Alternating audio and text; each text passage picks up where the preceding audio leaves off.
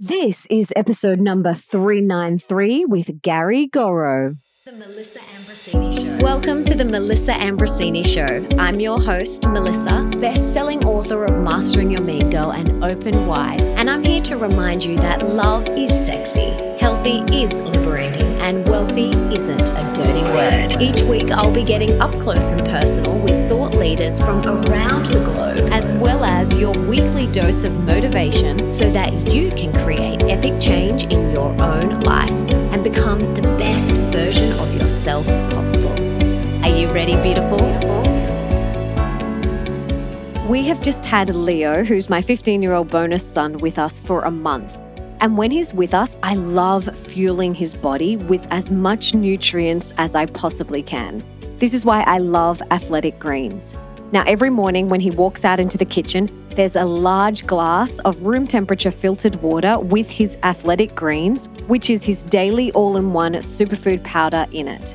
He loves it, and I love knowing that not only is he starting his day with hydration and green goodness, but that he's getting any vitamins and minerals that he may be missing in his diet. Best of all, he loves the taste, which is so awesome. And just one scoop contains 75 vitamins, minerals, and whole food sourced ingredients, including a multivitamin, multi mineral, probiotic, green superfood blend, and more.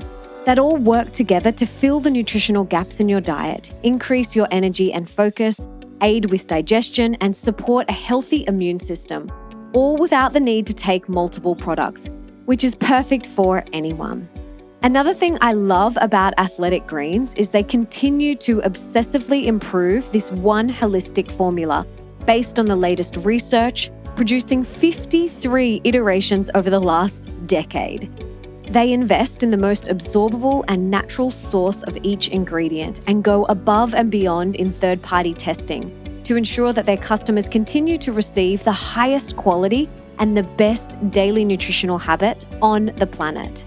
And it's lifestyle friendly, whether you eat keto, paleo, vegan, dairy free, gluten free, and contains less than one gram of sugar without compromising on taste. And right now, Athletic Greens is doubling down on supporting your immune system by offering you a free year supply of vitamin D and five free travel packs with your first purchase, which means you'll basically never have to buy vitamin D ever again.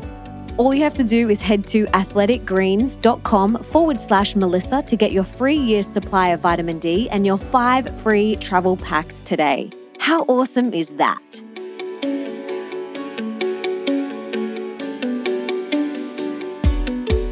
Gary Gorrow is a master Vedic meditation practitioner, a qualified Ayurvedic health coach, mindfulness expert, founder and director of Soma Byron, which is a world class retreat sanctuary in Byron Bay. He's also a highly sought after consultant and high performance coach. With over 15 years' experience, he's earned a reputation as one of the best in the business and is respected among his peers as a teacher of teachers. Gary's worked with thousands of people from all walks of life. He's passionate about empowering people with knowledge and techniques that enable them to re engineer their lives inside and out. He's worked with the likes of Google, Hollywood A-listers, elite sporting organizations, to everyday folks. He runs retreats, workshops, and training courses all over the world. And in today's episode, we chat about his incredible spiritual journey and how he got to where he is today, what a real guru can bring to your life, and the supreme spirituality of India, how the Vedic philosophy of consistent truth can change your life, the only goal you need in your life, and why heaven is within you at every moment, three daily practices to instantly feel more calm, present, and creative, why you need to stop planning your life and how letting go of your plans can be the key to your happiness, how to get into radical alignment with the universe and live a richer life. We also chat about whether social media is impacting our brains and our spiritual pathways, and I love his take on this. And we dive deep into how to nourish these new babies, these new souls that are coming through, and raise your kids the Vedic way and all about how to raise Vedic babies. I loved this. It was so amazing. And we chatted about so much more. Everything that Gary and I mentioned in today's episode, you can check out in the show notes. And that's over at melissaambrosini.com forward slash 393. Gary has been a mentor to me. He has been a friend, a teacher, and I am so excited to have him on the show today to share his wisdom with you. So let's get this party started with the incredible Gary Gorrow.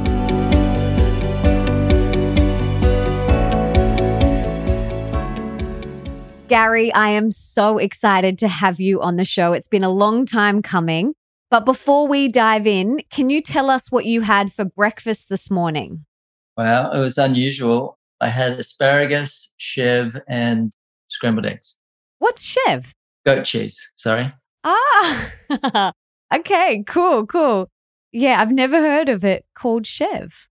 Yeah, so that's the French. I used to be married to a, uh, a French woman, and so we call it chèvre. I love it. You learn something every day. Well, I'm excited for everyone to learn lots about you today. But just to give a little bit of a background, you and I first met at the first ever Conscious Club, which I think was about 10 years ago. Correct me if I'm wrong. And it was hosted in Sydney. And the Conscious Club was an event that you and two of your buddies created, two other Vedic meditation teachers created. And the whole premise around it was, you know, we go to these nightclubs to become unconscious. So you guys wanted to create some sort of club where we could go and become conscious and we would meditate together and we'd share a beautiful vegan feast. And there was usually a guest speaker and maybe a performer. And it was such an incredible event that you created. I loved going. I remember the first ever one in Bondi Pavilion with, oh gosh, I don't know, maybe like 80 people, and then having to move to venues that fit hundreds of people. And I loved watching the evolution of the Conscious Club. And since then, you know, you've been a mentor for myself and Nick, and you're a dear friend. And I could sit and meditate and listen to your wise words all day long. And Nick and I absolutely love the Vedic wisdom and philosophy, and we try and embody them as much as we possibly can. But can you kind of give us a little bit of a background? I want to know how did you become this master meditation teacher and Ayurvedic guru? How did this all unfold for you? Yeah, I, I think my mum, I had a mix of two parents. My dad was very much in the material realms, he was an entrepreneur and he defied, I guess, society's conventions. So we he distilled that in his in his sons. And my mum was very spiritual in her way of thinking and approaching things. So she was very sensitive to the unseen. And so she used to read us a lot of, you know, enchanting stories like Jonathan Livingston Seagull and all these other beautiful spiritual fables. And I think that just started to seep in. And I was always that way inclined myself. I was sort of very, very deep thinker as a kid so much so that I think I would go too far down rabbit holes of, you know, what is existence and where did I come from and where do we go when we die and all of that at the age of five or six that I just got lost. I thought I don't have these answers. So I just I got afraid to to peer any deeper into that stuff. And then when I was probably 17, I felt called very, very strongly to dive back into to spiritual knowledge. And I started reading a lot of different texts and everything I was sort of touching and exploring, just what was standing out for me is that you need to meditate. You have to have a meditation practice.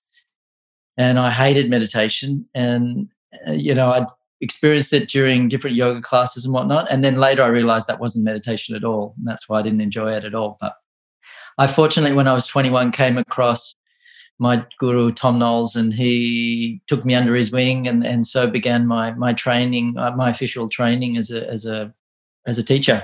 And that was at 21.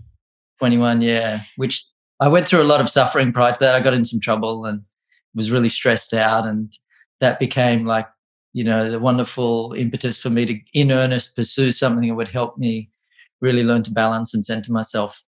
So, when most of your friends are out partying and drinking and probably experimenting, you were sitting with Thom Knoles at his feet soaking up his wisdom. What was that experience like? In two ways, it, was beautiful. It was what I'd longed for my whole life, really, to have a master, to have a guru or a teacher. I feel in in the in the east, you know, in India, there's a real tradition for one to imbibe the knowledge and to become modeled in the, I guess, the mastery of a teacher. Whereas in the in our culture, we don't really like the word guru, and we don't really revere our teachers so much. We all want to be rebels, etc., etc. So I think we we suffer a lot because we have a our mainstream spirituality. It doesn't have enough depth to it. Whereas in India, they have what's known as a parampara, which is a, like a guru shishya parampara. Guru means teacher or master, and then shishya means like a disciple or a student. And so in that model, there's total devotion from a student to a master. You kind of give yourself over, you empty yourself, and then the master pours in the wisdom. And that parampara means like a supreme tradition that stretches beyond the beyond. So it's very, very ancient. And when we look at all our technologies now, whether it be a laptop or a phone or even a hot water system, we just flick a switch and they're, hey presto. So we revere traditions without revering them consciously. You know, by virtue of us having a hot shower this morning, like there were weirs that were built and there were plumbing that was done and engineering and a whole multitude of things had to happen for that, you know, event in our in our beautiful little homes. So so too in Indian tradition, it's understood that the great sages went deep, deep within their own consciousness and unlocked these gems. They had these supreme revelations about the nature of reality, and they secured that knowledge and passed it on to generation after generation, for so they wouldn't have to spend their entire lifetime trying to unravel the mysteries. They could just learn it and live it. Beautiful. Like if you or I were you know, set the task of, okay, try and figure out how you transmit a signal from one side of the planet to another. If that was our own sole purpose, we'd have to spend our entire life and we may not even get close. Whereas now we can do it and get on with other things. So the value of a tradition is that everything has been realized and then they can fast track your own personal realization. How important do you think it is that we have these teachers and we adopt this student for life mentality? For me personally, I think a, a guru is indispensable for life. I think there's there are some people who are self-proclaimed gurus, and I think there are some people who are on the path but not quite there yet. So there's it's quite rare to be able to find you know a fully realized teacher. Um, that's the that's the problem. And when we have a country like ours or a culture like ours where spirituality isn't really something that's celebrated, held in high regard in a culture, you're going to have less and less enlightened people in that culture. Whereas in India, there's many, many enlightened people, just because it's in the DNA of that of, of their whole, you know, society and the way they live and their whole history. I know there's a lot of people that are like, no one is your guru. You are your own guru. And they do really struggle with that word. But I feel like there's always going to be people that we can look up to and learn from. And then there's always going to be people that we can teach.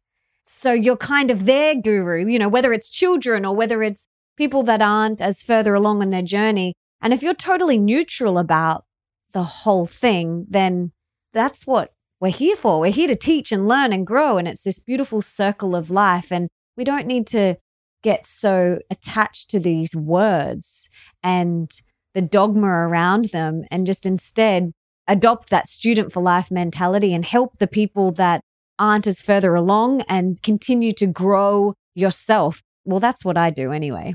Yeah. Well, the, the word guru means someone that removes your ignorance. And so, in order to be a student, I think you have to humble yourself and realize, yeah, I haven't learned all there is to learn.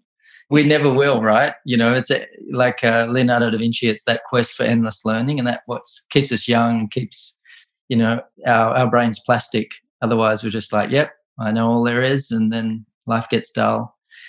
But we're, yeah, there's there's nuances to it, and I think if someone is you know has read a lot or has studied the peaks of different teachers, the the value of having like an intimate relationship with the guru is they know you inside and out. They know every little nuance about you. They know all your little fears and foibles, and they can help uplift that or expose that and and and shift it. So that's quite a rare relationship. There aren't enough of those. those who have been fortunate to fall under the grace of a teacher, yeah, they're very, very fortunate. And I, I yeah, I had such a fortune. And I guess it's my responsibility now to to share what what I was taught and also what I realized, you know, because a, a, a guru can't just teach you everything. You know, they they teach you foundations and the principles and awaken your consciousness so then you can figure things out independently. And that's the ultimate form of a guru is someone who's made you self-sufficient. Yes not reliant. Yeah that's not a true guru. If a guru is doing that that's not a guru. That's someone who's stuck in their ego and they like to feel like powerful and all of that. And like you need me. Yeah exactly. Mm, yes. So there's a big difference there guys. There's a big difference. So you were 21 that was the time I think you were working in the fashion industry. You were also doing some directing. You've worn many hats. What was going through your mind? How was that transition for you from working in those industries to wanting to be at the feet of Thom Knoles, to learning, to then becoming a meditation teacher? Like, what was that transition like for you? What was going through your mind? so I guess when I first started learning to meditate, which is I guess what we touched on before, but I didn't complete.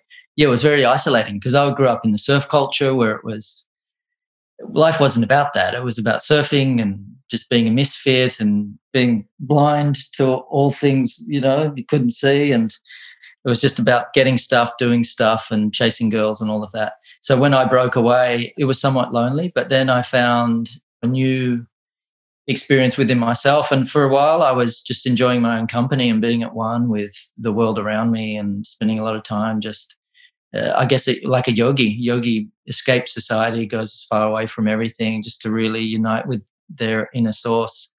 And so I did that for quite some time. And then I swung back into the creative field. And that was beautiful because I met a lot of dynamic people. And when it came time for me to shift out of that, it was very easy. You know, the first time I meditated, I was given a very clear message that I'd be teaching it someday, which was out of left field for me. A voice literally came and during my first session and said, "Yeah, you'll be teaching this sometime wow. soon." That's weird. I've never heard that voice before. It was definitely not mine. And then, and in that moment, I just felt like that was correct, and I just agreed. And then, sure enough, it was just my teacher saw it in me and and then he just started to take me under his wing and the, and the journey began. And then my, i had a fashion label at the time. It was going quite well but i just felt it was time to walk away from it. So i, I just left it and boldly stepped into the unknown. And this was you know 22 years ago when it wasn't a thing to teach meditation. The word was almost something you felt shy to ever say in public so much so that my brother had learned and kept it to himself for one year. And we was in, living in the same house. I don't know how he managed to do that. wow. That's how much of a crime it was to be a meditator back in those days. Now it's aspirational, but it wasn't always the case. And so I look back on it and I think that was bold because I literally just gave my whole life to teaching something that really wasn't part of the vernacular of our society, nor was it something people are in pursuit of and i'm glad i just trusted my my intuition on that one because if i'd intellectually looked at it and got out my calculator i thought that that's not going to lead me to living a fruitful life or whatever it may be. And so i went with my gut and it turned out to be just the most incredible decision i've made.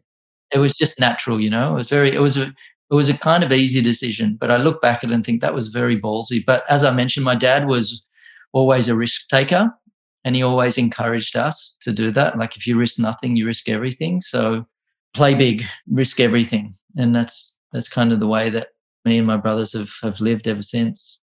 When I was first exposed to Vedic meditation, it felt like a warm blanket. It felt like home. It felt like this is what I have been craving for so long.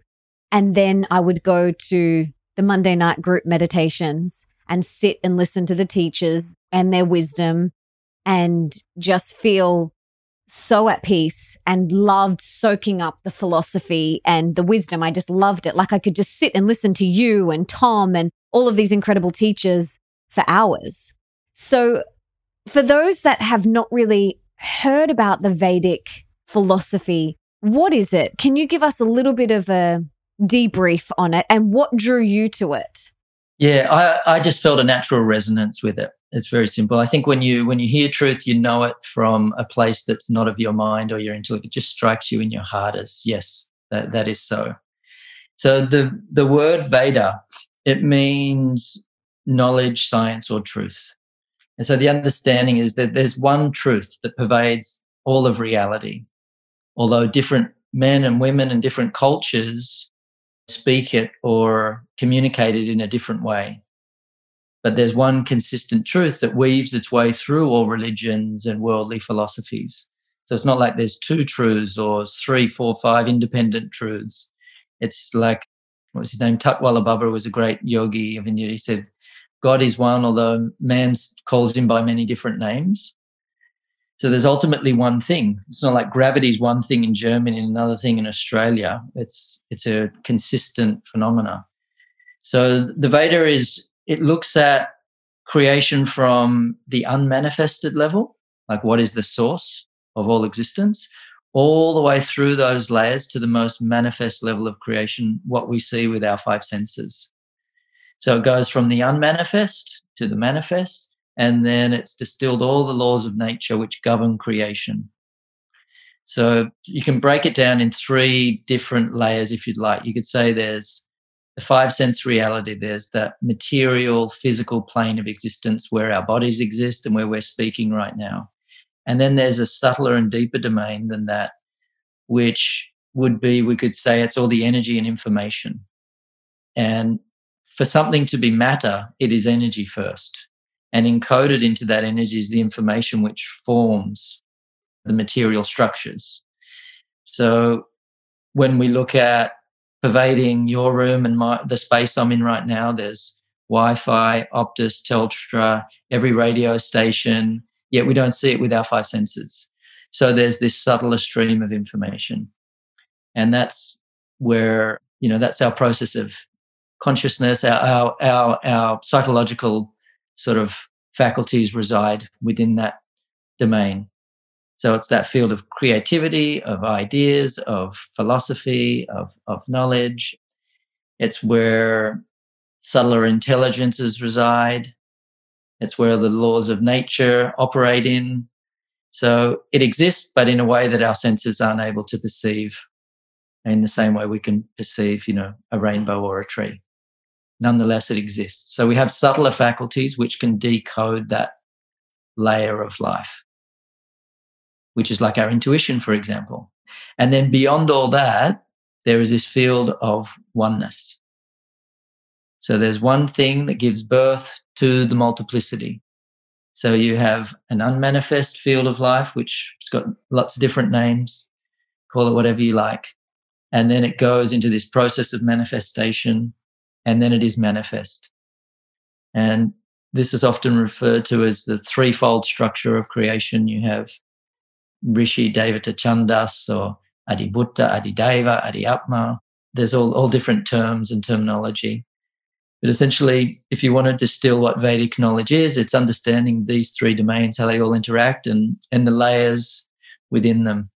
And so it's a very deep philosophy, but it's also very practical as you mentioned in the intro, like Ayurveda, which is one of the branches of Vedic knowledge that deals with the subtle and the gross. It looks at, you know, how disease forms in the body. It looks at how you can use different herbs and plants and other practices to fortify your body, to eliminate disease, to strengthen your system from within.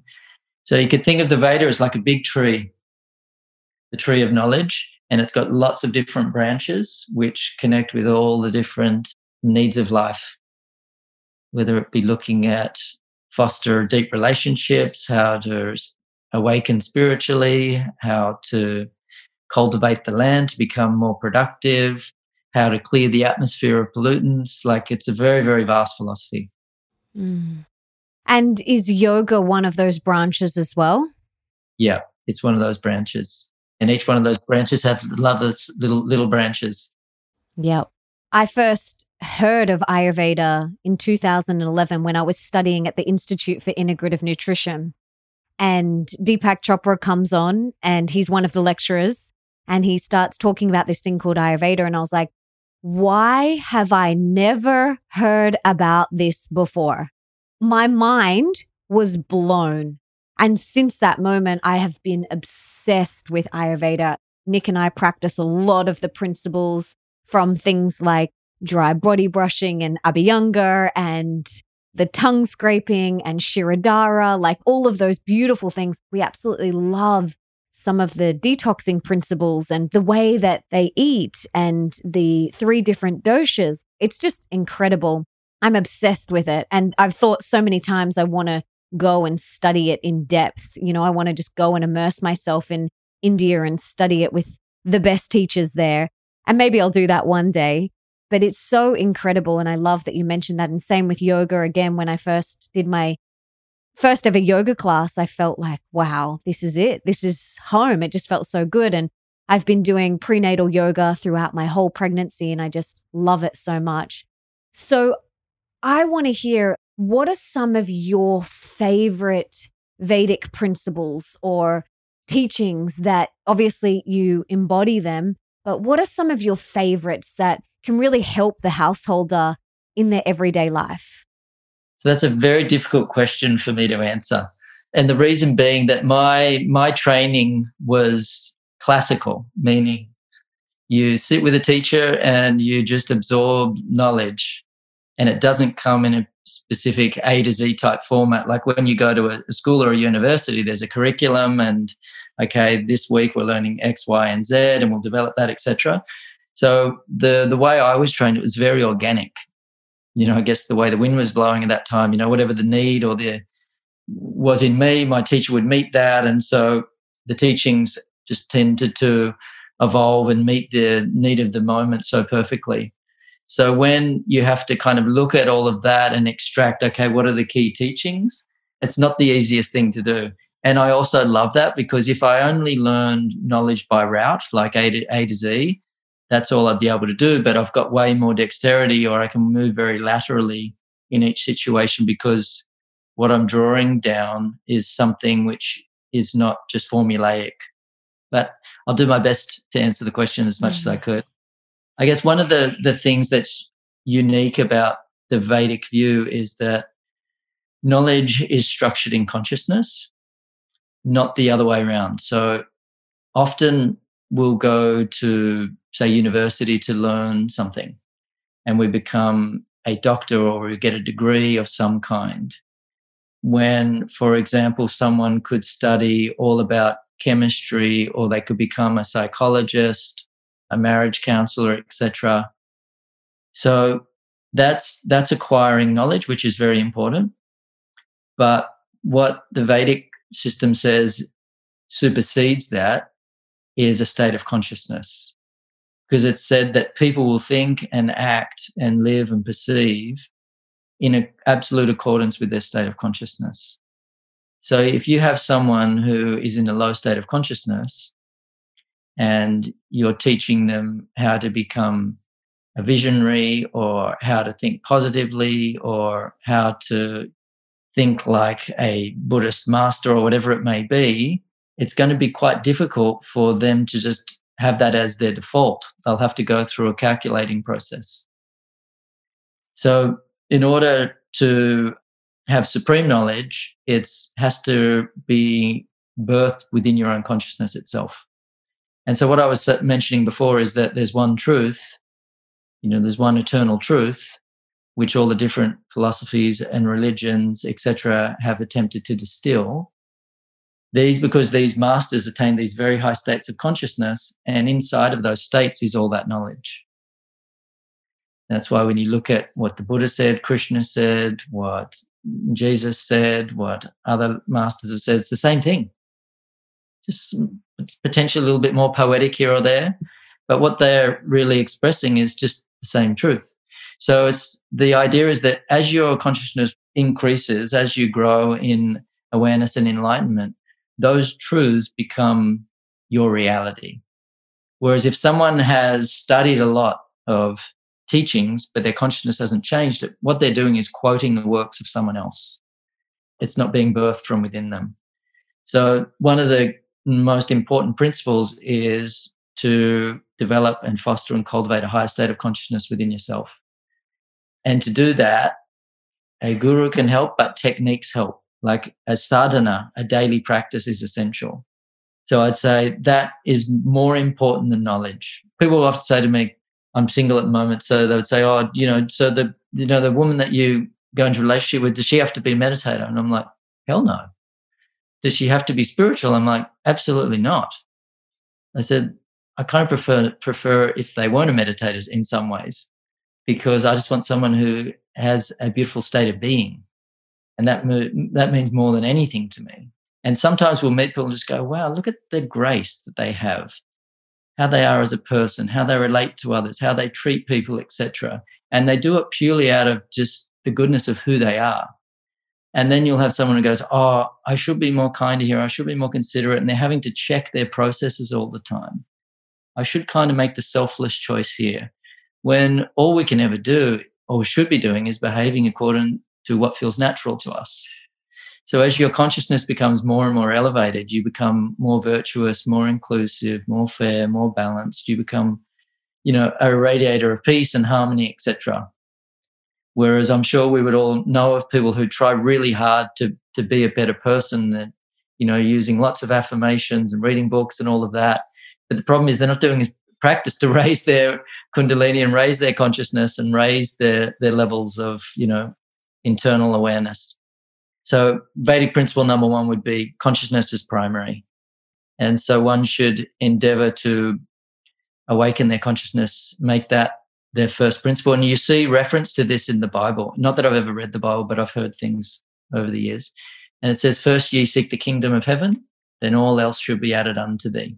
And it's that same principle. And what's the kingdom of heaven? The kingdom of heaven is within you. And so, what is that? It means that there's a state of consciousness which is heavenly that everyone can access and experience. It's not something that you transition into after body death. It's actually a state of being that's available right here, right now, but it's just got layers of tension and stress and ignorance. So the idea is go within and touch the source of your own being. And then that begins to shift and transform all these other layers of self.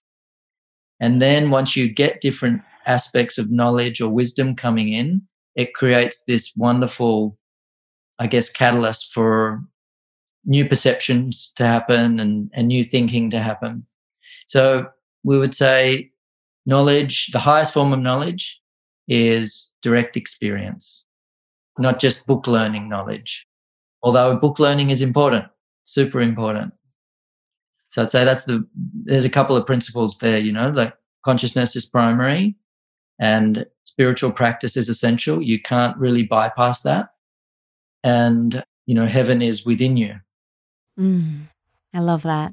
You mentioned the daily practice. So, what does that look like for you, or what kind of guidance could you give someone who is like, I don't have a daily practice and I don't really know where to start? Yeah. And I think it, you know, people start and then the practice evolves. So I began just by sitting for 20 minutes twice a day. And that that was super powerful and transformative for me. Like that was just game changing. And I think my teacher regarded me as ripe fruit. So, you know, when fruit's really ripe, it just you touch it and it falls into your hand. Whereas some you got to really tug on and pull to get it off the vine. So I think I was really ready and I had a huge transformation just from that alone. But I still do 20 minutes. Uh, I do a bit longer, but I meditate twice every day. Yoga asana can become part of the practice. Pranayama or breath work, as it's more, you know, popularly referred to these days. And then Ayurvedic principles, doing those to keep my body strong and healthy and vital and clean and whatnot. And then just cultivating awareness moment to moment, mm. noticing where where your mind is at, where your body's at, where your consciousness is at, where's your awareness. So it just opens up and develops over time. And then there's other advanced techniques as well, like rounding and different mantras and chants and lots of different stuff and pujas and all sorts of things that happen. But I think the most important thing is just meditate each and every day. And also, a physical practice is really important, some yoga practice or, or movement practice. something that really helps your body move out of the the channels it gets stuck on. And even there's some people who are critical of yoga, and I hear it because it's like on a mat, you know, and life's not on a mat. So when you look at what Ido Portal does, for example, very dynamic, and he blends in so many different practices. So I think it becomes more fluid and dynamic and more free flowing and feminine in that way. But the way we tend to live is we sit at desks, we sit at chairs, we sit in cars. So it's very just, you know, the movement is very, very limited. So I like to surf and I like to just be spontaneous and listen to my body.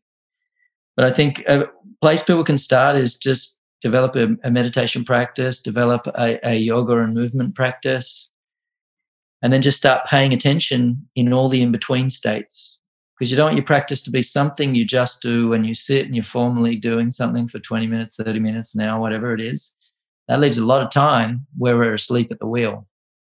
So those practices are designed to create more consciousness a more wakeful presence in you so then you can be aware of your own patterns your own thought processes other people what's going on in the world around you etc so these practices are just designed to create more wakefulness. Mm.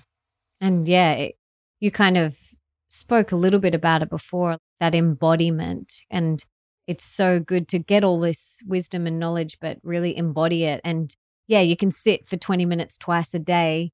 And then if you go out and then you're stressed and you're not present and you're rushing around, it's like you're not embodying that feeling that in your eyes open state, as you guys say. So that's definitely something I'm aware of. I think for me, I've been meditating for so long, Gary. Not as long as you, but I've been doing Vedic meditation for like eight years. And right now in my life, I'm pregnant. I've got a couple of months left to go.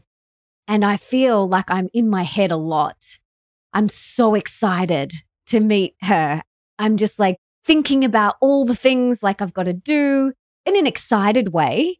And I'm so excited that I have to constantly catch myself and go, just be here, Melissa. Come back here. Don't miss the magic of being pregnant and enjoying this. But I'm so excited. And I know so many people can relate to this. So, what can we do in that situation? Yeah, I think like it's it's a beautiful thing to be pregnant and it's a beautiful thing to be excited. But when we also start to shine a magnifying glass over the whole thing, it, what we're excited about is our mind stuff, is a projection. And there's some certain chemistry in anticipation. And the chemistry of anticipation is typically far stronger than the real thing. So people get addicted to anticipating and projecting themselves into future scenarios. And when the real thing dawns, chemically it's inferior. So they start to get into this mode of, okay, I'm sort of at the party now. I was so excited to be at the party, but yeah. I'm kind of bored. well, let's see what else is going on. Let's see, maybe there's another party going on, or what are other people doing? Let's check online, or you know. So the mind gets conditioned to project itself away from the moment, and so that dichotomy you sense, which is, well, I'm being a mother, and this is beautiful, and your mind goes into the scenario of what it could look like, all the shapes and colors, and what can unfold, and what your baby's going to look like, and all of that stuff what it does rob you is of this sacred time where this child's inside you and you can develop that real deep intimacy with this moment. So Satish Kumar, he was someone I interviewed once and he said something beautiful. He's like, we need to think in correct proportion. So we want to be about 70% in the present, 10% in the past and 20% in the future. Whereas I think for most people, it's probably 70 in the future and, you know, 30, 28% in the past and 2% here. And obviously the I guess the catchphrase of the spiritual knowledge for the last few decades has been be here now and the power of now and all of that. And so the moment is is what we want. The moment is beautiful. And we just have to keep coming back to to that. But I think it's important to be able to to plan and to create and to be visionary. But Vedic philosophy would say that that's all illusory.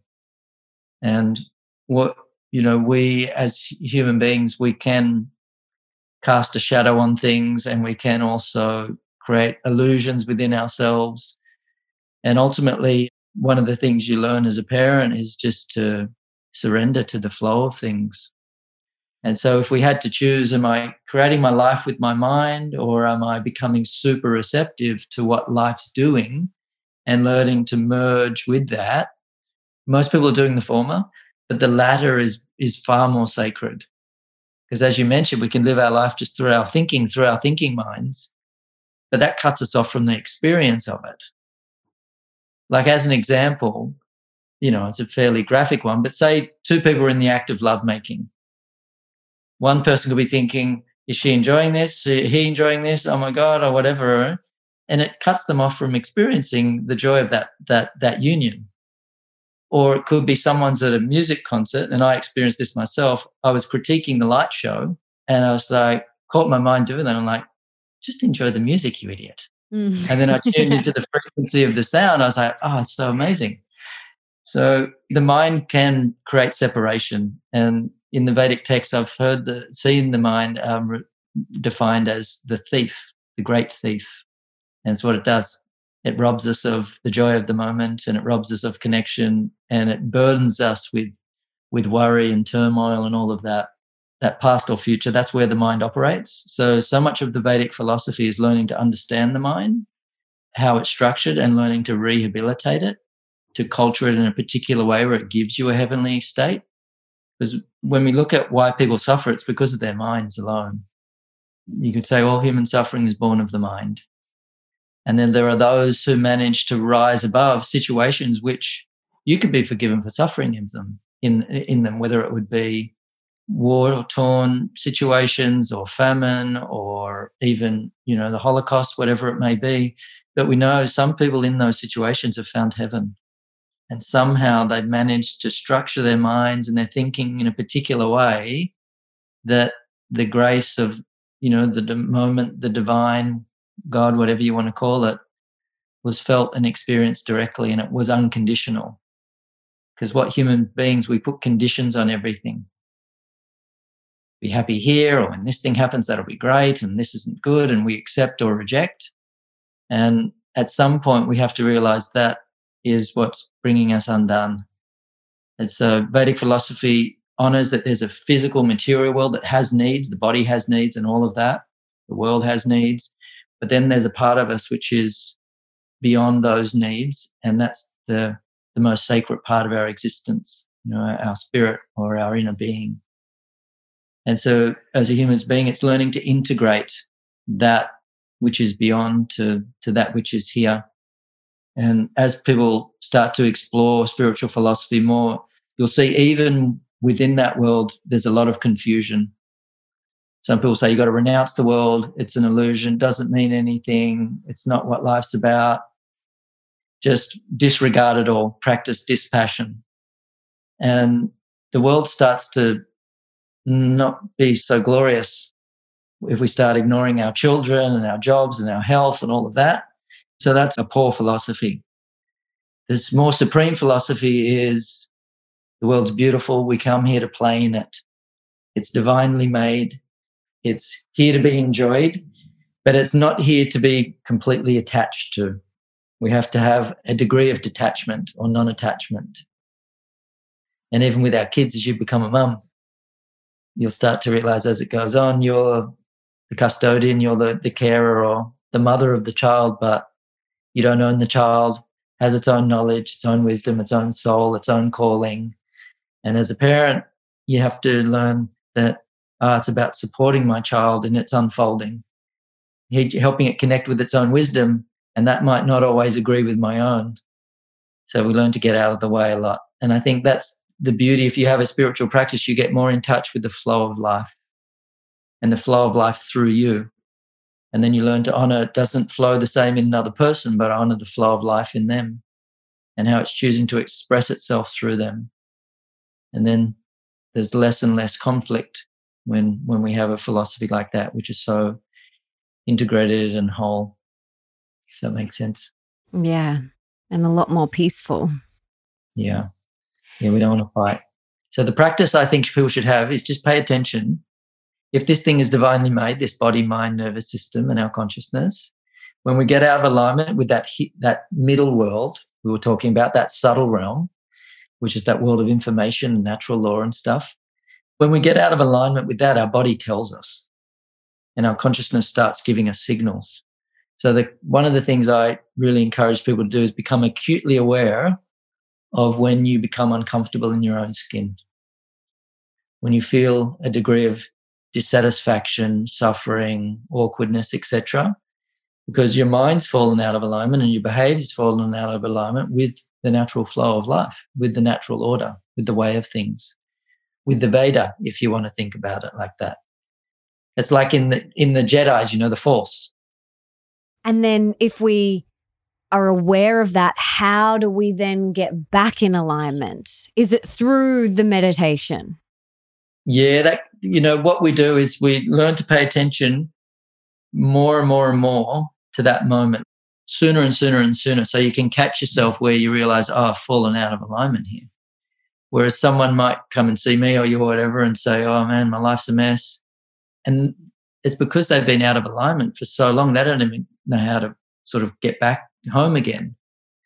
Whereas if you just start this practice of correcting the course moment to moment none of that arises. So it depends how far gone someone is.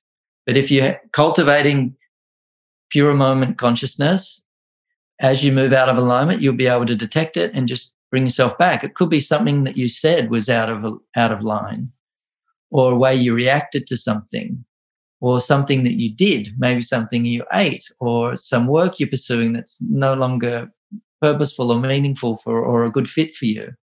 So we just really have to practice deep listening and paying attention to that internal wisdom. And a spiritual practice helps clear the mind. It's like muddy water, you know, it, it makes that muddy water clear so we can see, we can perceive rightly again. So spiritual practices are for that, for clarifying and, and vivifying. Mm. And for anyone listening who may realize that they are very much in their head, living in the future and living in the past and only spending that 2% maybe in the present moment. The awareness that that is unfolding is the first step. And then using those practices to come back in alignment, I think is is really beautiful and such a powerful thing that we can all do. You know, I catch myself out of alignment and I'm like, I just I laugh now I just have a little laugh at myself. I'm like, oh, I just, what I just said was just totally out of alignment, what I just did or how I just reacted. But we've spoken about this before on our mentoring calls in the past, have this tendency to then beat myself up for that. So, and add in self injury. yeah. So doing that is out of alignment. Mm-hmm. But we've become so accustomed to it that we feel like I deserve punishment because I did something wrong. So how about I beat myself up? Okay, I'm satisfied now. I've made myself suffer more. I guess I can start the road back again. so the idea is human beings shouldn't suffer. We're not here to suffer. It's not fair for us to do that to ourselves or to add to that in any way. We're here to move beyond suffering, which if we look at suffering, it's malalignment or where we're out of flow with things, which we were just describing because they're suffering. We're like, oh, I'm so miserable, I'm depressed, I'm crying, and all of that. Or it can be, I'm just not feeling like I'm in heaven right now. There's just degrees of suffering. So we'd say, if you're not experiencing that heavenly experience, they're suffering. That's a form of suffering. Yes. And although I'm not Buddhist, but Buddha's view was to, you know, eliminate all suffering. And that's the idea of, of knowledge because knowledge is generally mind based and we can untie the knot of the mind so we can stop torturing ourselves or beating ourselves up or thinking about things the wrong way. In many mm-hmm. ways, we do it. You know, that's what we call the pragya parad. You know, we talked about that, the mistaken intellect, the way something can be incorrectly perceived or our thinking can be off a little bit. And just being off a little bit can make us suffer dramatically. Like if we think that death is the end. If someone we cherish and love dies, then we'll be miserable but if we have another view that death's not the end, it's just a transition from this physical realm to another realm, realize that that soul or that consciousness continues to experience reality just in a different costume and in a different way. And then it means that we're not suffering in the same way we were before. We're suffering because we miss the person, but we realize it's my suffering and not theirs. So healing can happen when our thinking shifts. And that's why gurus are needed because we can't see our own eyes and we can't see our own thoughts generally, and we can't see where we're getting stuck. So every then one needs mentors and teachers. And like you were saying, everything is that. You know, we can get taught through friends, people that piss us off a lot. They're great teachers, you know. Having empty pockets can be a really good teacher and all sorts of suffering and discomfort. That's that's the best teacher that we're likely to find. Yeah. So we pay attention to our own discomfort and look at ourselves and go, what's causing that in me? How do I untie that that knot, that tendency, that psychological trait that's making me feel feel this way? But we have to know that's what it is. It's not the other person. They might be contributing, you know, someone might just be an, an abuser and they're just not a good person to be around. But most situations aren't as dramatic as that. It's just more our own thinking structure, our mental position, if you want to think of it like that. And the beautiful thing about, you know, that subtle realm of our minds is it's it can move. It's not fixed like the body. I can't ever be six foot six tall. Just kind of said it's done its thing. But our minds can move so much. Our mental positions can shift, but people get lazy and they get set set in their ways. And neurologically, we, you know, the, the river flows down through those canals. The same brain patterns and neural architecture remains, and we don't challenge it. So whenever we feel uncomfortable, that's like, ah, oh, time to shift because I'm being challenged. I'm being awoken right now. Mm-hmm. Got to be creative about how we approach life. Endless learning and endless sort of growth and endless kind of movement into challenging our own fears and assumptions. It's a journey, that's for sure. Yeah. And the other thing I really cherish about the Vedic teachings is that, like, there is a force that is governing all of life, all of creation, everything. And, you know, we can think that we're in charge and we control all things, or you can realize that we're a wave in the ocean and that there's something that's helping to coordinate and guide us in this existence. And it's really learning to get in touch with that. And I find that's how I operate in the physical world, you know, and that on the human level of life is some time ago, I, I just surrendered and just said, okay, there's something far greater than my little intellect doing all of this. So I'm just going to listen more and follow my cues. Whatever life tells me to do, I'm just going to do that. And it's and it's a, it's worked surprisingly. I haven't had to like think my way through life. I've just had to pay attention and listen to what my my cues were and what life was guiding me and wanting to do. And then, you know, I look around think, how did this Soma thing happen? You know, this 22 acre sanctuary with, you know, how did this come into being? And all I've been doing is just listening each step of the way and it just forms. Absolutely. Being in that flow is so much juicier. It's so much nicer than that resistance, that constant resistance. Like, feels like you're knocking against a brick wall. But when you are in that flow, whether you know in your business and in your personal life yeah you just go how did i move states and create this beautiful retreat space like what like yeah it's amazing so i feel i feel like that too i feel like that's how i live my life and that's how i run my business everything is done on that feeling i don't do you know anything if if there is that feeling within me i just i just don't do it anymore because i know i know that it's not going to flow. It's not going to be as joyful. So I love that. Is there any other principles or traditions or anything else like that that you really love and want to share? I guess the the most important one is just that concept of self-realization and that we are as we mentioned before like a wave that exists in an ocean of consciousness and the wave is inseparable from the ocean. So Vedic philosophy is very much the heart of it is learning to experience and merge with your own innate self beyond your human self because we tend to mistake ourselves for something we're not. And this is something we'll need to unpack just a little bit. But we tend to identify with our physical form, with our name, with our gender, with our size, shape, color, race, etc., etc. And we we essentially get born in, into these bodies which are our parents making. You know, so all their genes, their DNA, and all of our ancestors who created them. You know, these bodies form, but it's the spirit that dwells within that physical form. And one of my friends was asking me once, like, well, how important is like someone's DNA? And I said, Well, have you ever seen identical twins, same parents, same womb, look identical, but their personalities are different? How is that so? And it doesn't factor in this concept of the soul.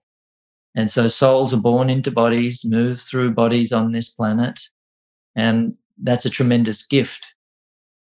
But what we're really here to do is rise above identification with our human form and merge with that vaster reality, which is our own being, which is connected to all beings, and then it's one ultimate being. So when we look at what you know Vedic uh, the, the Vedic system cherishes most, it's that communion, that state of oneness, of connectedness. And our culture has become more and more infatuated with the material forms. You know, I think we were the evolution I've noticed is our society once wanted jobs, security, money, house, car, status, all of that stuff. And it seems that at least what I'm noticing is that there's now a shift. People want to feel loved, connected, state of belonging. They want to feel important. They want to be liked. So this whole social media thing, it's just has taken over our society almost people are just caught in this thing of seeking validation and place through a technology. And it's a game. People are playing this game with themselves. You know, I feel loved today because I got liked or comments or more followers or whatever it may be. And so eventually I feel that is going to transition to realizing, okay, that's kind of unsatisfying. What I really want is connection with my own heart, with my own being, with that pool of love and joy and that feeling of being special beyond conditions and reasons that are external. So it's the heaven thing, you know, comes back to that. So I feel that's really what we should be pursuing. Get that first. And then you have the followers, so be it. If you don't, so be it. You know, if you have this car or that thing, so be it. Doesn't matter. What matters more is how you feel in your own heart and whether you feel like your life has a purposeful flow to it. That's what I think is more important. Someone asked me the other day because this this sanctuary I've got here, it's worth a crazy amount of money now. Someone said, if someone offered you this figure, would you take it? And it was a very, very large figure. And I and I said, no, I wouldn't, because it doesn't mean anything. Money doesn't mean anything. That you're living, you know, the life you're intended to be living and it's purposeful. That's that's the most important thing. So I feel there's a change in values in our society. It's becoming more subtly oriented. It's not just, oh, I need this thing. It's material stuff. It's, I need a feeling. So people are looking for a feeling now through social media and stuff. And then we'll realize that the most authentic feeling, I don't get there. I get a flash of it. And so we get that through these practices. And that's why these ancient arts are so important because they're getting us closer and closer and more deeply in touch with the non changing bliss and fulfillment that's there within us.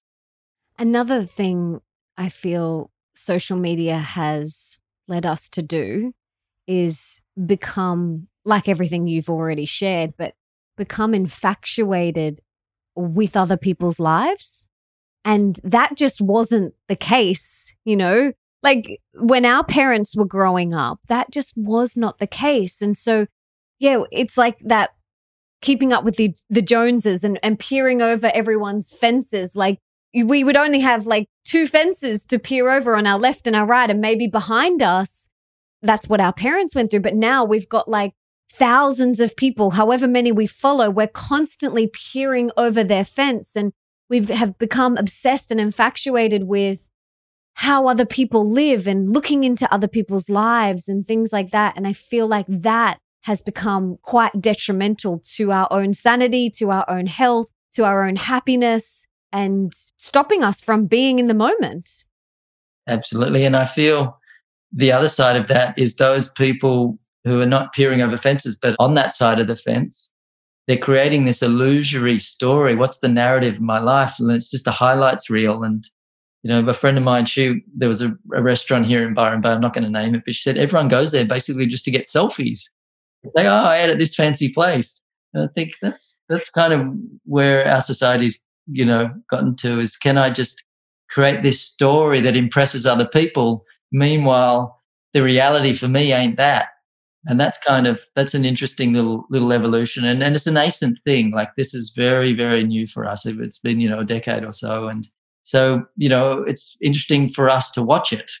It's almost like smoking when society just started taking up that strange act. You know, it was enormously popular and so we're in one of these and we'll we'll transition through it and then something else will take its place and maybe we might get to the point one day where people just love each other unconditionally and you know everyone's in touch with their own source that would be a pretty cool society yeah i love that i love that vision Recently, my team and I were looking for a designer to create some new Instagram story and feed animations for this show.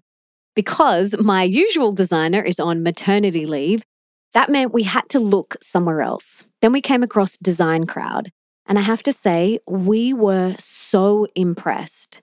Basically, DesignCrowd is a website with hundreds of thousands of designers ready to help you create your perfect custom design. Whether that's a logo, website, book cover, or social media ad campaign, a quality design can make a huge difference to your overall engagement and success in a competitive market. There are over 900,000 super talented designers from around the world ready to submit creative ideas, ensuring you get the perfect custom design every single time. Now, within hours of posting your job brief online, you'll receive your first design. And over the course of two to seven days, a typical project will receive 60 to 100 plus different designs. You then simply pick the best design and approve payment to the designer. That's it. How easy is that? Check out designcrowd.com forward slash Melissa. That's D E S I G N C R O U D dot com forward slash Melissa to receive up to $150 off. And keep an eye out on my Instagram over the coming weeks to see what we created with DesignCrowd. And you have two gorgeous children. How are you sharing, you know, everything you know with them and how are you being a guide or a teacher for them? And in this digital social media age, like how do you parent with this Vedic philosophy? So I guess my main thing is I try to just embody, you know, and you don't know who you are, you know, you just you're yourself. So I'm hoping that kids see or feel something around me and they start to benefit from that and they they certainly do they're they're very they're unique little kids. They're beautiful kids. And so there's that level. But then, you know, I've taught them both to meditate and I don't push them into it, but they see mum doing it. They see me doing it. And they know dad does this, you know, he's works in that field. So I don't tend to formally educate them, but I do sometimes say, all right, guys, philosophy time. And I'll say, Roy, we're going to learn about some Ayurvedic principles today. Or we're going to learn about better ways of communicating, and we're going to learn about the subtle body, and we're going to learn about emotions, and we're going to learn about morphing into other people's perspectives. And so I kind of will do that. And sometimes I'll do targeted stuff like if my daughter's just feeling a little bit emotional or something, or something happened at school, we just explore it and help her try to understand like the, the dynamics of that. But for the main part, I don't really have to do much, to be honest. Just embody yeah, they're, they're, I have to work a little bit harder with my son. His his uh, nature is a bit different, and I can see his karma is is is different to my daughters. Have very very different personalities, boy and girl.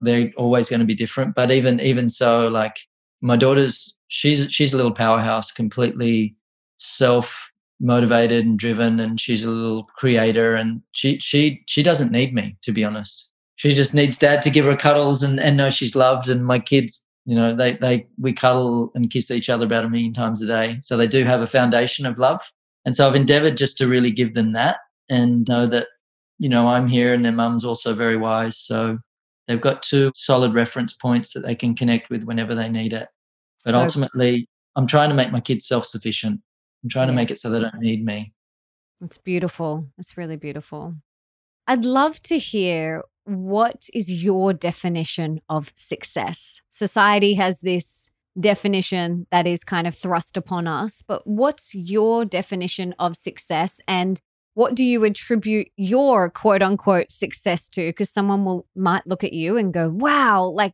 successful meditation teacher, Ayurvedic guru. You've created Soma, the most stunning retreat I've ever seen. You know, what is your definition of success and what do you attribute it to? All right. So my definition of success it has evolved over time and it used to be the material one like stuff and numbers and all of that. My idea of success now is freedom. Inner and outer freedom. I know a lot of people who have a lot of money, but they have no time. And for me, that's not success. I feel success is when you feel connected to source, when you feel that connectedness to creation, to reality, to life, and you feel that flowing through you. And success is when that's gaining expression in the world. And for me, I know that it's big part of why I'm here is to teach and to do what I'm doing. And I feel like that's, you know, that's an enormous privilege and a gift. And, you know, I, I um, you know, just have so much gratefulness around the fact that I got chosen to do, play this role on the planet. Like, wow. So for me, it's just learning to play your role, um, accepting your role. And I think the, how I've gotten to do that is I just paid attention along the way to what felt right. That's all I did this feels right, I'll do that. This doesn't feel right, I'm not going to do that.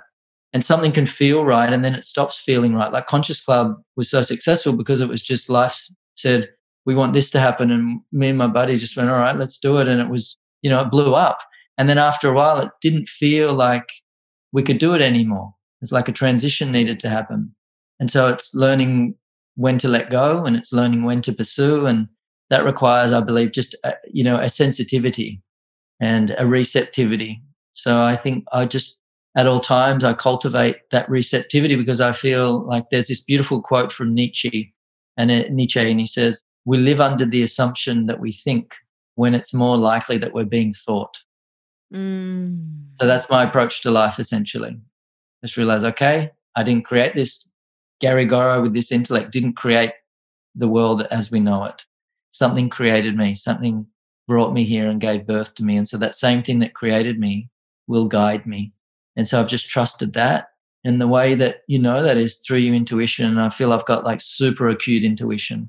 And it wasn't always like that at all, like far from it. But I just kept cultivating more and more and more. And I even asked the same question of one of my clients. He's, he's worth a, you know, a stack of money, couple of hundred million. And I said, um, how did you amass this, this sort of wealth? How did you get to where you are?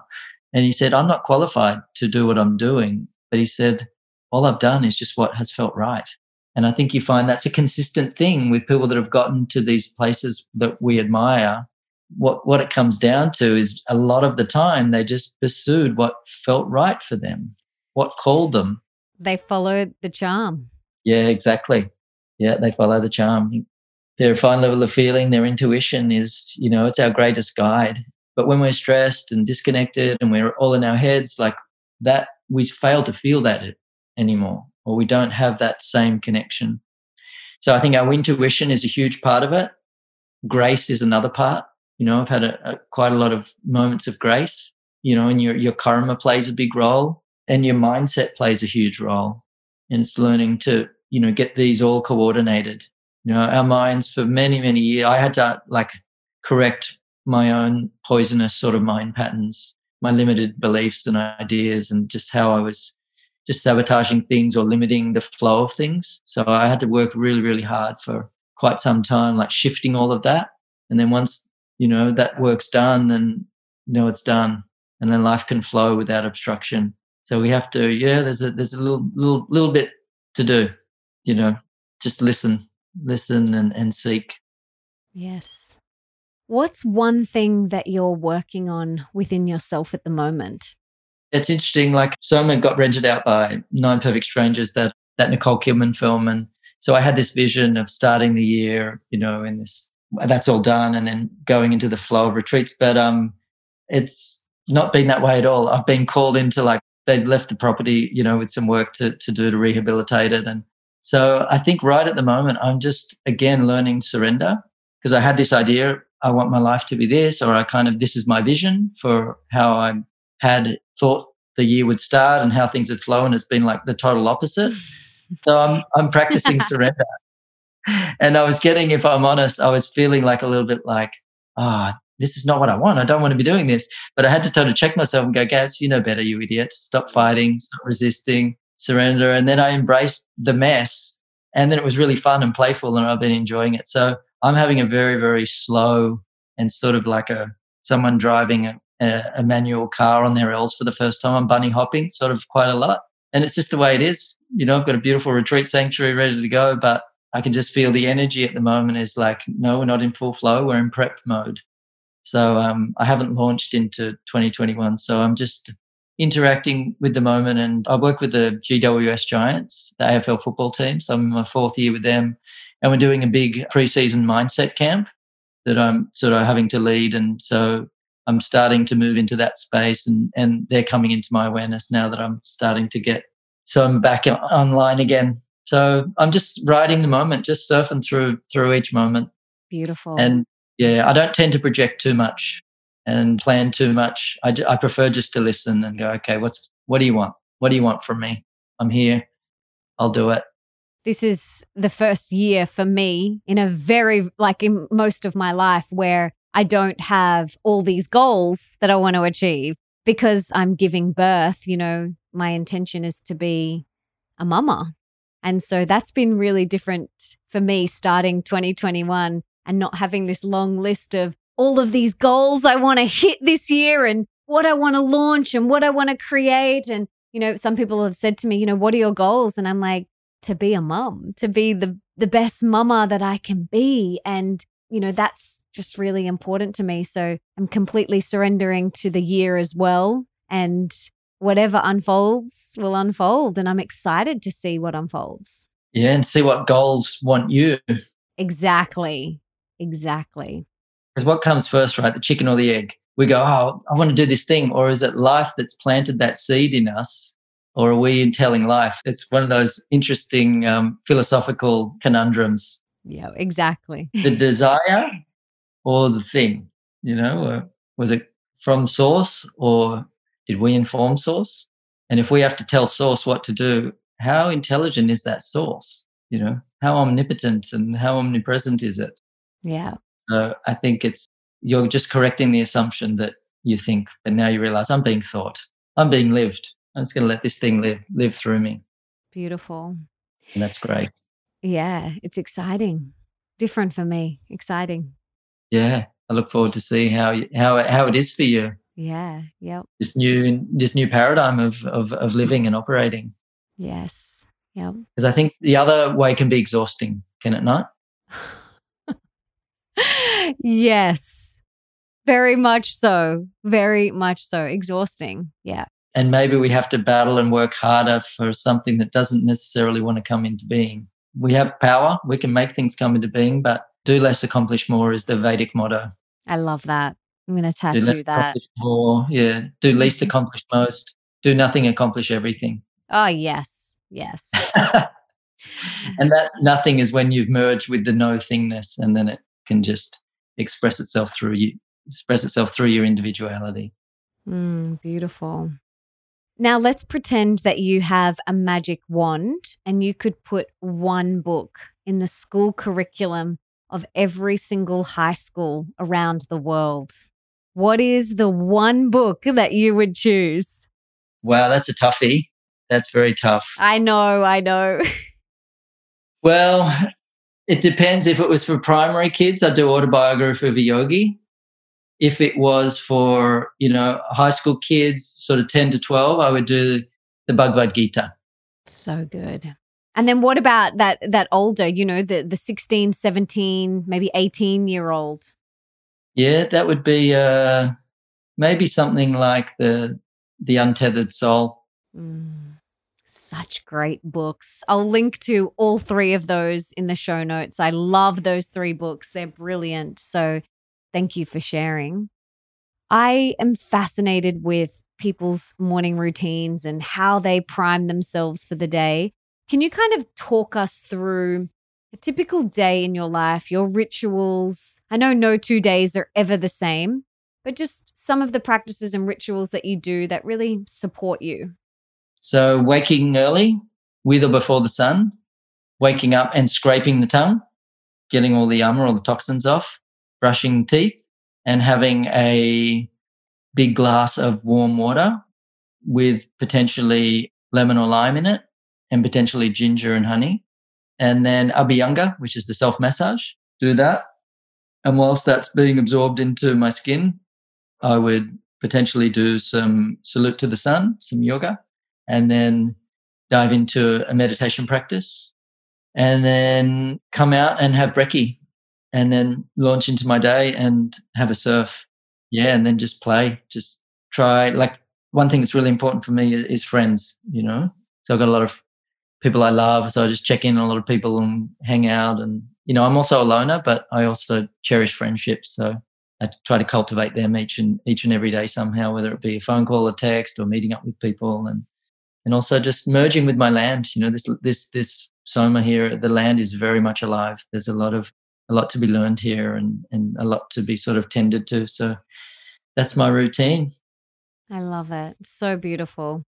Now I have three rapid fire questions for you. Are you ready? Yes.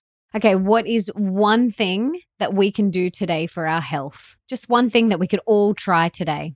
Would be, I suppose you want a rapid fire answer. Um, there's not one thing. I'd say scrape the tongue in the morning, have a glass of warm water, and Abhyanga if you can. But yeah, that's super easy. Scrape the tongue and drink, you know, one or two big glasses of water, warm warm water. I have um Nick has given me Abhyanga rules. I'm not allowed because you've been to our house and there's all the natural timber and all the natural materials everywhere. And same with Soma. So I have to go downstairs in the garage to do Abhyanga. you just lay a big towel out and don't do your feet. Yes. Yeah.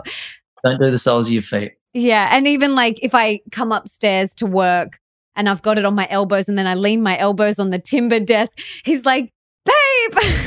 so like I need like to Abhyanga myself and then like put a suit around me for a while or like, yeah, come up with some sort of solution so I'm not oiling the whole house. I know it's intense.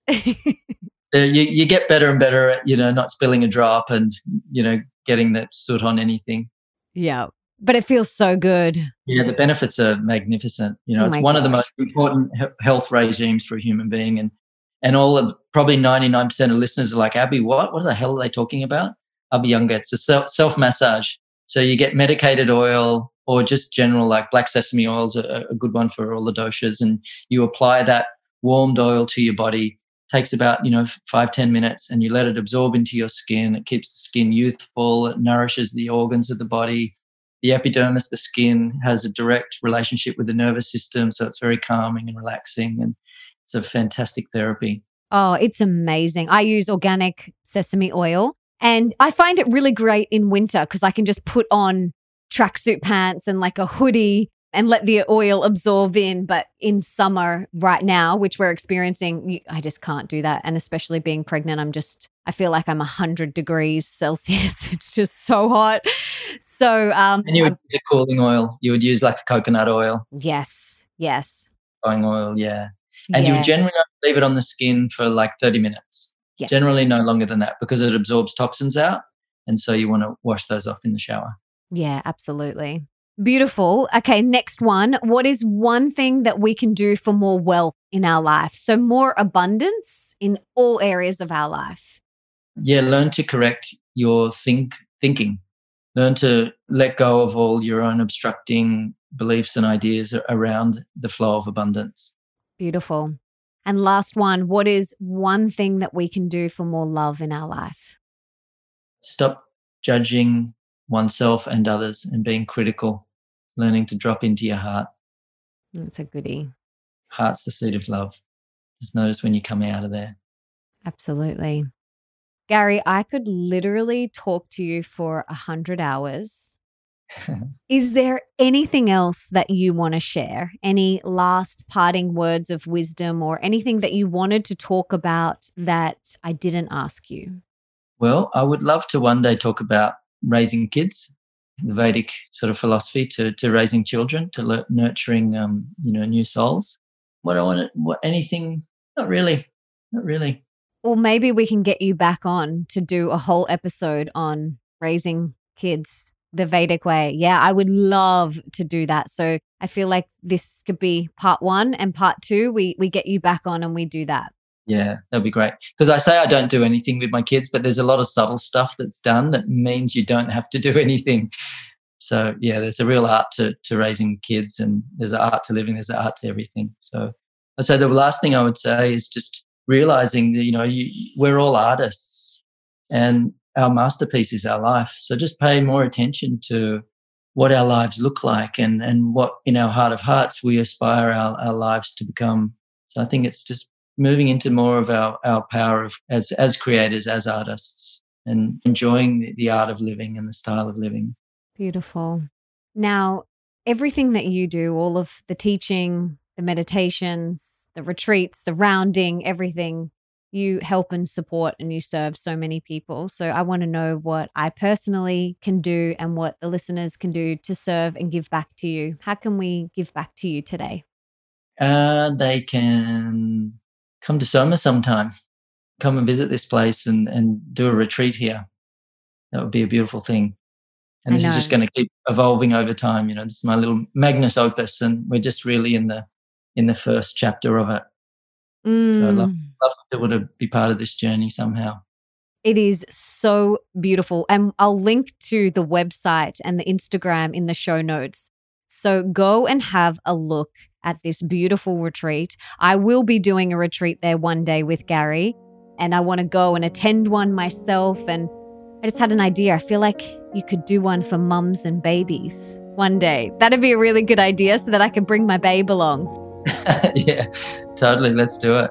But thank you, Gary, not only for all the work that you do in the world, but for being mine and Nick's, one of mine and Nick's mentors and guides and a dear friend, and for always being there and for showing up the way that you do. You know, every day, the way that you show up, the way that you support people, the way that you hold space, the way that you share is from such a pure loving, abundant space. And I love having you in my life. I'm so grateful. I wish you lived closer so we could hang out more in the physical, but I'm just truly grateful for your love and your support and your friendship and for everything that you do in the world. Thank you. You too, Mel. Amazing right. to see where you've come from that first Conscious Club event. You're a bright, shining light on that night, I remember, and it's awesome just to watch your evolution. So thank you. Thank you so much. Wasn't that amazing? And isn't he so awesome, so full of wisdom and knowledge? I could literally sit at his feet and just listen to him for hours and hours on end. And I think I'll definitely have to get him back on to talk all about parenting and dive deeper into that. I got a lot out of this episode. And if you did too, please subscribe and leave me a review on Apple Podcasts because that means that we can inspire and educate even more people together. And it also means that you could potentially be the review of the week for next week, which is pretty awesome. And speaking of review of the week, I want to read this week's review. And it's a five star review from Christina C. And it's titled The Incredible Podcast Like No Other. And Christina says, Melissa, your podcast is one that I will always click on first if I feel like being inspired, learning something new, or wanting to expand my health journey, there is always something amazing for me here. I always look forward to the morning that your next episode comes out. It puts me in such a happy, productive mindset for the day.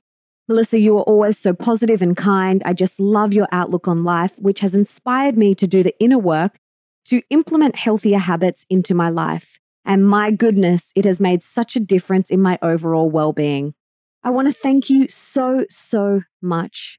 I send you and your incredibly knowledgeable husband and your beautiful little girl so much love. Thank you so much for that beautiful review, honey. I am so grateful. And as a little way to say thank you for that review, for taking the time to do that, I want to gift you one of my top four favorite products, and that is the wild olive. So beautiful wild olive oil. All you have to do is email hello at melissaambrosini.com with your address and we will send that over to you right away. Thank you again so much for leaving that review, honey. I'm just beyond grateful. And don't forget to come and follow me on Instagram at Melissa Ambrosini and tell me your top key takeaways from this episode. I absolutely love reading what you get out of each show. And before I go, I just wanted to say thank you so much for being here, for wanting to be the best, the healthiest, and the happiest version of yourself, and for showing up today for you. You rock. Now, if there's someone in your life that you can think of that would really benefit from this episode, please be an angel and share it with them right now. You can take a screenshot, share it on your social media, email it to them, text it to them, do whatever you've got to do to get this in their ears. And until next time, don't forget that love is sexy, healthy is liberating, and wealthy isn't a dirty word.